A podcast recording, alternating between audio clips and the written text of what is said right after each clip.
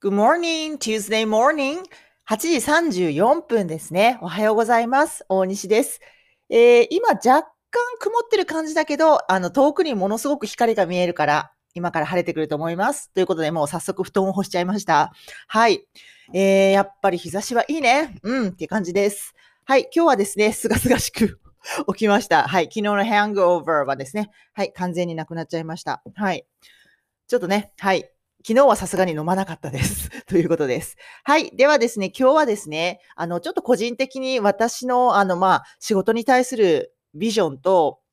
えー、まあ、中1英語の大切さっていうことをね、お伝えしたいと思います。またね、なんかこう、あの、どちらかってるテーマかもしれないんですが、私の中では統一なんですよ。はい。ではですね、まず私のビジョン、ちょっと個人的なことなんですけれども、あの、私今45歳なんですね。で、えっと、32ぐらいの時に起業して、えー初心者専門の英会話スクールをずっと博多でやってきたんですけれども、今はね、あの、インターネットを使ってレッスンしているので、まあ、全国に生徒さんはいらっしゃるんですが、海外にもいらっしゃるね、うん、っていう感じなんですけども、そうですね、あの、一時期はもう、あの、教室を拡大して、もう生徒数がそうですね、140人近くいた時もあったんですね。昔は。うん。で、先生も、あの、何人か雇用して、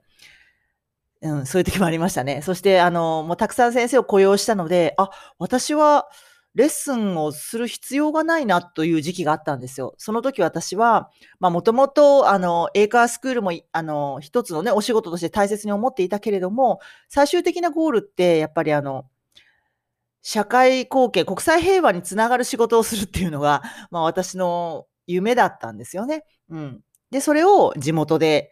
地域からっていうのが、あの、自分がやりたいことだったので、まあ、地域の良いものを掘り起こして、まあ、それをお金に変えていくとか、雇用を生み出すことにつなげていくとか、まあ、そういった活動をしたかったんですよね。そういったことをビジネスでしたかったんですよね。うん。それが日本国内であれ、海外とつなぐものであれ、とにかく、あの、うん。やっぱりその人がその人らしく生きられるっていう、そのね、循環が、その地域らしさを作り、そしてそのね、笑顔な人ですよね。ハッピーな人が増えれば、増えるほど、ストレスが減っていくわけじゃないですか。だから、ひいては、そんな簡単じゃないですけど、無駄な争いとか戦争が減ると思うんですよね。うん。なので、まあ、それ、その、一部でもいいので担いたいなって思ってるわけですね。うん。だって結局人って何のために生まれてきてるかっていうと、思い出を作るために生まれてきてるわけなので、争うためとかストレス溜めるために生まれてきてるわけではないから、まあ、そこに立ち返るとですね、うん。とにかく、ハッピーな人を増やせばいいんだろうなって思うんですよ。まあ、それは人から与えられるものではなくて、自分自身がハッピーになることだと思うんですよね。それってやっぱり、ご自分が自分らしさに気づいたり、自分はこんなことが好きなんとか、こんなことやりたいんだとか、自分に正直に生きられる社会づくりだと思うんですよね。まあ、それが世界とつながってると信じているので、で、英会話スクールをやっているのは、まあ、一つは自分の得意分野が英会英会話、英語だったっていうことと、まあ、今すぐ仕事になるからですね。まあ、それも一つと、あとは英語をやることによって、別に英語をやらなきゃいけないと思ってるわけでは全くなくて、英語をやることによって、他者からの、他からの目線ですよね。うん。今自分が住んでる地域、自分というものがあると思うんですが、けれども、英語をやることによって、まあ、海外とか、ね、自分以外の視点が入るじゃないですか。そういった別の価値観から自分を客観視したりすることによって、また自分のらしさに気づけると思うんですよね。なので、まあ、英語っていうのはそのツールとして、他からの気づきを与えられるツールとしてものすごくね、有効だなと思ってるわけですよ。なので、まあ、あの、それをね、まあ、大体基本的な英会話をある程度の人ができるようになると、それがかね、進むなと思ってるわけですね。うん。だからといって全員がしないといけないとは思ってないんですね。あくまでやっぱりそれをツールとして自分がやりたいと思う人がやればいいと思うので、ただ英語っていうのは、その、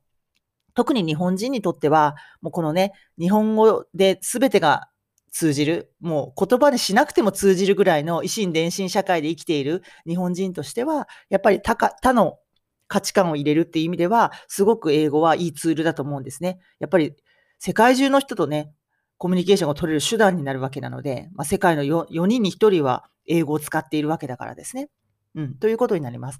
でもあくまでこれは、アメリカ人やイギリス人になると、ネイティブになるという話ではなくって、日本人として、アジア人として、地球人として、英語をツールとして自分を表していくっていうことであって、そこをね、なんかしっかりこう、据えてほしいなと思ってるんですよね。そういう気持ちで、あの、仕事をしています。はい。で、話が長くなったんですが、で、それをずっとね、この12年やってきたんですけれども、まあ、若い頃は、まあ、その、起業したての30代の頃は、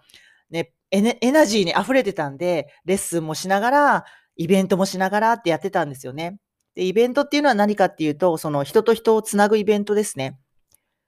例えば、福岡に住んでいる外国人の方を、あの、募集して、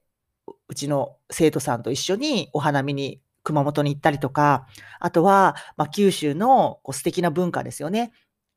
あまり知られていない、こう、焼き物の里とかに連れて行って一緒にこう文化を学んだりとか、なんかそういう交流をしていただくっていうようなですね。まあ、すごくそういうこう人と人をつなぐようなイベントをしてたんですよね。うん。まあ、それまあ、年にそうですね、3、4回ですけれども、まあ、生徒さんの交流ということでやってたんですが、まあ、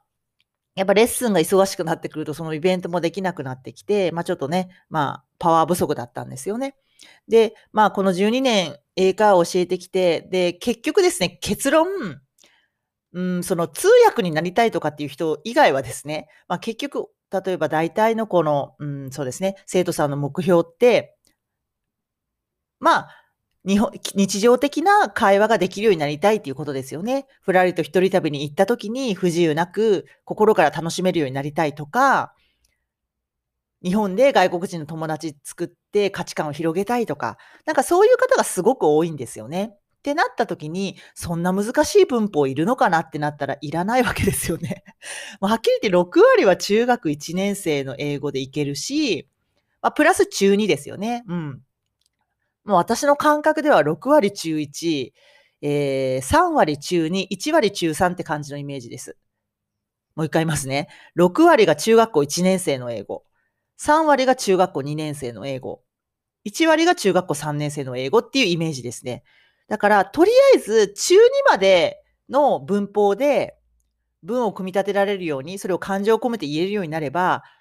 まあ、日常的な会話全然事足りますよね、はっきり言って。うん。で、まずは、あの、私たち日本人がやることって、それで自分を表せるようになることだと思うんですよね。うん。で、自分の思考とか感情が停止したまま、ね、難しい文法を勉強していったり、難しい単語を勉強していったとしても、どこで使うんだ、それって感じなんですよね。うん、なんかちょっとちぐはぐしてると思うんですよ。なんかそれが、もう通訳目指してますとかね。うん。あの、そういう方はまた別の話ですよ。それはね、お金をそれでいただくっていうプロの世界ですからね。うん。それはまた別の話なんだけど、私たちが英語を使うって基本的に多くは非ネイティブ同士で使うわけですよね。基本的にまあ、英語ネイティブ、もともと英語圏で生まれ育っている人っていうのは、英語話者の中の15%くらいって言われてるんですよね。ってことは残りの85%は私たちの同じ非ネイティブなんですよね。うん。まあ、そのそれに含まれるのは、まあ、もともと英語圏の植民地だった国と、まあ、教育とかが英語だった可能性はありますよね。国と、後から私たちと同じように、後から英語を身につけた人たちってことですね。だから、難しい文法とかは使わないわけですよね。どちらかというと大事なのって、自分と違う価値観の人、自分と違う文化背景の人を理解しようとする力だったり、あとは自分の意見をちゃんと言える力だった、だと思うんですよ。うん、なので、まあ、そこがまず大切。これをなくして、次の文法とか単語とかをどんどん突き詰めていっても、一向に使う場面はないまま一生を終える気がするんですよね。なんか英語が手段になったっていう感覚がないまま、あの、終えてしまう気がして、なんかちょっと私としては、うん、なんかちょっと意味あるのかなってちょっと思ってるんですよね。だから、あの、今後私は、その、一応、まあ、あと5年で先生業からは引退しようと思っていて、このレッスンを自分がしていくっていうのはですね、なので今、あの、皆さんが自習できるように YouTube の動画を貯めていってるわけなんですが、結局最終的に自習だからですね、英語って。で、大事なのは次使っていくことなので、私はそっちのイベントの方に力を注ぎたいなと今後は思ってるんですね。まあ、その5年後に向けてですね。はい。そんな感じのイメージです。で、中1英語の話は、中1英語をまず固めましょうということですね。またお話ししていきたいと思います。So, have a nice day. Bye!